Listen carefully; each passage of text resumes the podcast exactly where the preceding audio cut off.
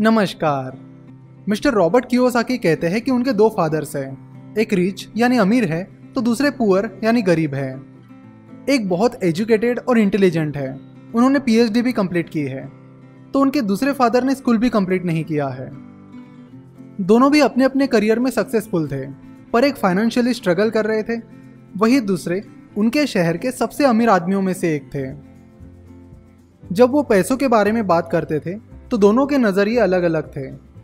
एक का मानना था कि पैसों के प्रति प्यार ही सभी परेशानियों की जड़ है। वही दूसरे फादर का मानना था कि पैसों का अभाव, यानी पैसों की कमी ही सभी परेशानियों की जड़ है। अब उनके बचपन में मिस्टर रॉबर्ट कियोसाकी के सामने ये दुविधा थी कि पैसों के बारे में किसकी सुने, क्योंकि पैसों के बारे में दोनों के नज़रिए पूरी तरह से अलग थे।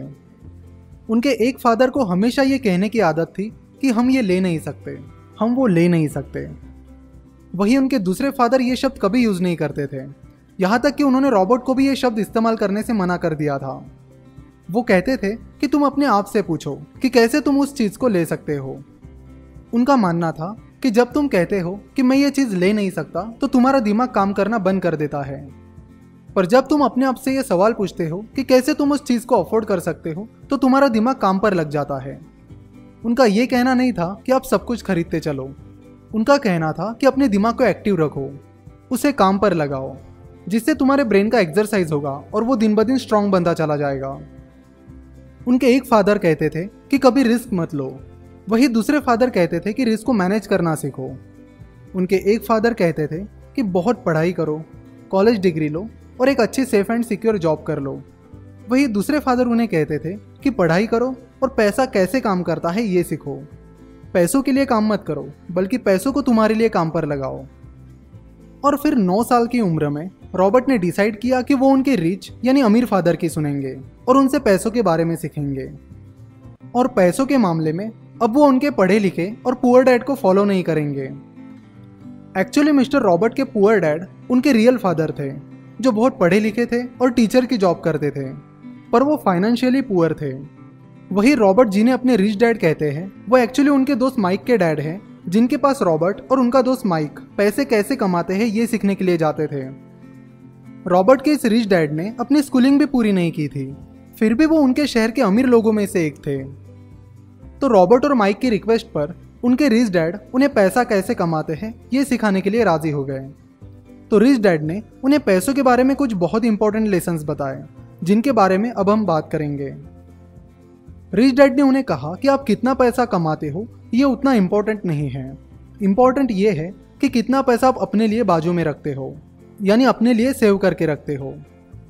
बहुत सारे लोगों को ये रूल पता नहीं है। इसलिए हम देखते हैं कि लॉटरी जीतने वाला गरीब या मिडिल क्लास आदमी जब अचानक अमीर बन जाता है तो कुछ साल बाद वो फिर से अपनी पुरानी फाइनेंशियल कंडीशन पर वापस आ जाता है। लॉटरी में लाखों करोड़ों रुपए जीतने के बावजूद भी वो जहाँ से उन्होंने शुरू किया था, वहीं पर आकर पहुँचते हैं। और हम देखते हैं कि कोई स्पोर्ट प्लेयर जो 25-30 साल की उम्र में करोड़ों रुपए कमा रहा था, पर उसके 10-15 साल बाद उसके पास कुछ नहीं बचा है। वो अब बेघर हो गया है, या अब बसेस साफ़ कर रहा है, या ब्रिज के नीचे सो रहा है। तो लॉन्ग टर्म में आप कितना पैसा कमाते हो, ये मैटर नहीं करता है। बट आप कितना पैसा अपने लिए रख रहे हो, वो मैटर करता है। चलो तो अब इसे डिटेल में समझते हैं।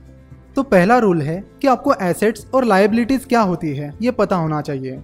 और उनके बीच का डिफरेंस पता होना चाहिए।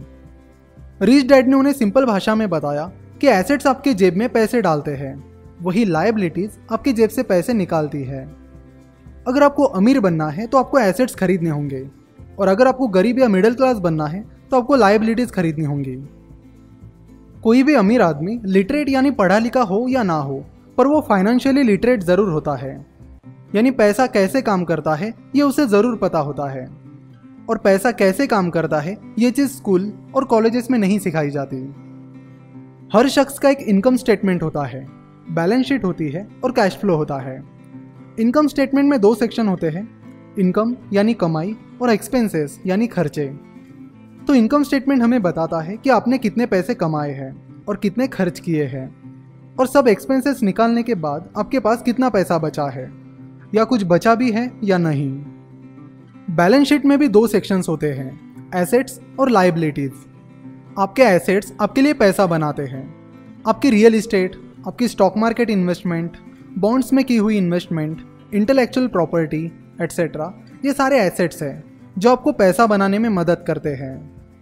और लाइबिलिटीज़ मतलब आपकी देनदारी, जैसे कि घर का या कार का loan credit card loan etcetera नीचे दी हुई डायग्राम में एरोज हमें कैश का फ्लो बताते हैं. यानी कैश फ्लो बताते हैं। यानी कैसे पैसा आपके पास आ रहा है और कैसे वो बाहर जा रहा है। चलो तो अब कुछ बेसिक डायग्राम्स की मदद से समझते हैं कि गरीब आदमी मिडिल क्लास आदमी और अमीर आदमी का कैश फ्लो कैसा होता है।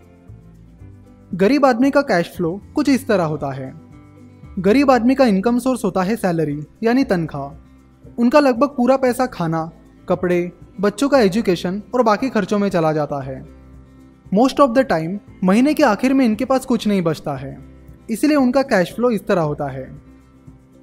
गरीब आदमी का एसेट कॉलम हमेशा खाली रहता है, क्योंकि उसके सारे खर्चे होने के बाद उसके पास कुछ नहीं बचता है।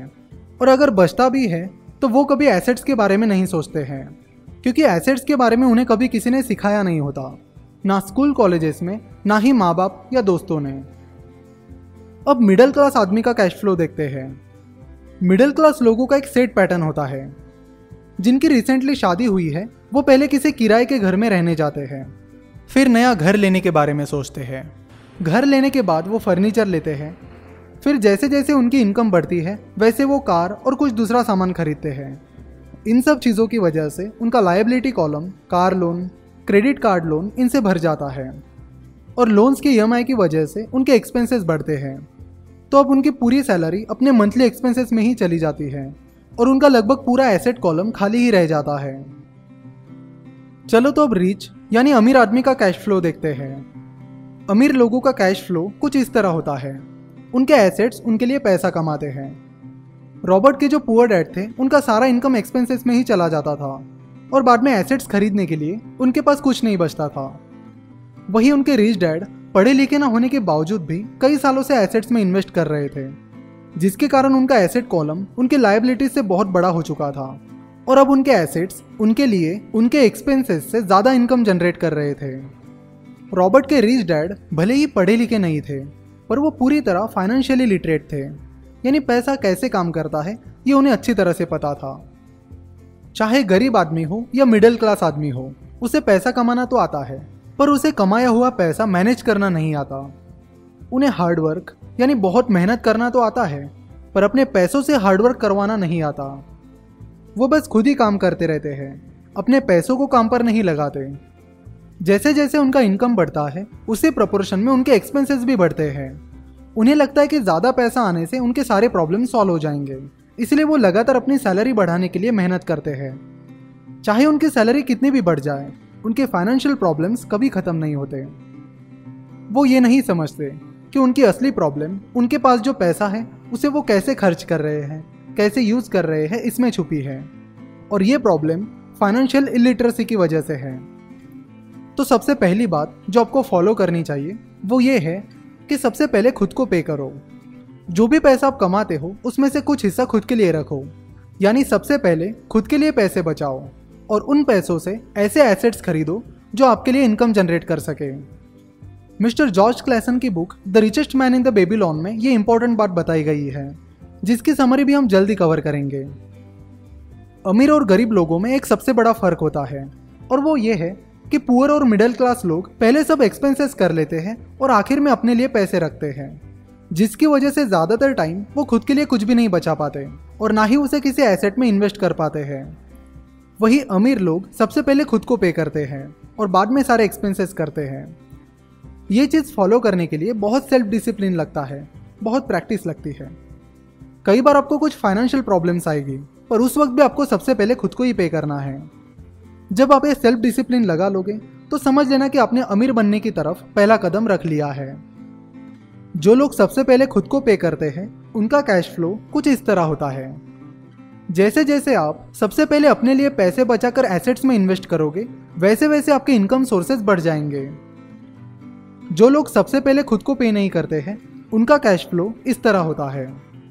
तो यहाँ पर आप क्लियरली दोनों कैश फ्लो के बीच का डिफरेंस देख सकते हो। दूसरी बात यह है कि अमीर लोग एसेट कॉलम पर फोकस करते हैं, वही गरीब लोग इनकम स्टेटमेंट पर फोकस करते हैं। अमीर लोग बिजनेसेस में अपना पैसा इन्वेस्ट करते हैं स्टॉक्स और बॉन्ड्स में इन्वेस्ट करते हैं, रियल इस्टेट में इन्वेस्ट करते हैं, और भी कई जगह इन्वेस्ट करते हैं, जहाँ से उन्हें इनकम मिलती रहे। तो उनकी ये इन्वेस्टमेंट्स उनके लिए एसेट्स हैं, जो उनके लिए इनकम जनरेट करते हैं।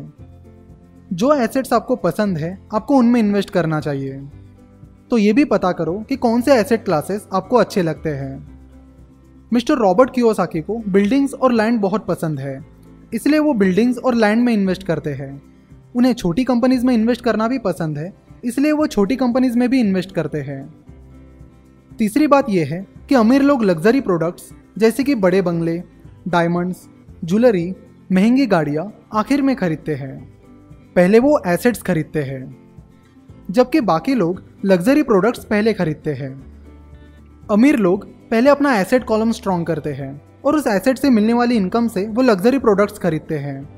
अगर उन्हें कोई महँगी चीज़ खरीदनी है तो वो पहले सोचते हैं कि किस तरह अपने एसेट कॉलम को स्ट्रॉन्ग किया जा सकता है, जिससे एसेट से मिलने वाली इनकम बढ़ेगी और उस इनकम से हम उस महँगी चीज़ को खरीद सकेंगे। तो वो कंटिन्यूसली अपने दिमाग को यूज़ करते हैं, उसे एक्सरसाइज करवाते हैं, जिससे उन्हें पैसे कमाने की आइडियाज़ मिलती रहती है। इस तरह वो लग्जरी प्रोडक्ट्स खरीदने से पहले अपना इनकम और इनकम सोर्सेज बढ़ाने के बारे में सोचते हैं। वही बाकी लोगों का एक ही इनकम सोर्स होता है, और वो है जॉब और जब वो कोई लग्जरी प्रोडक्ट खरीदते हैं तो उनका पूरा फाइनेंशियल बजट बिगड़ जाता है।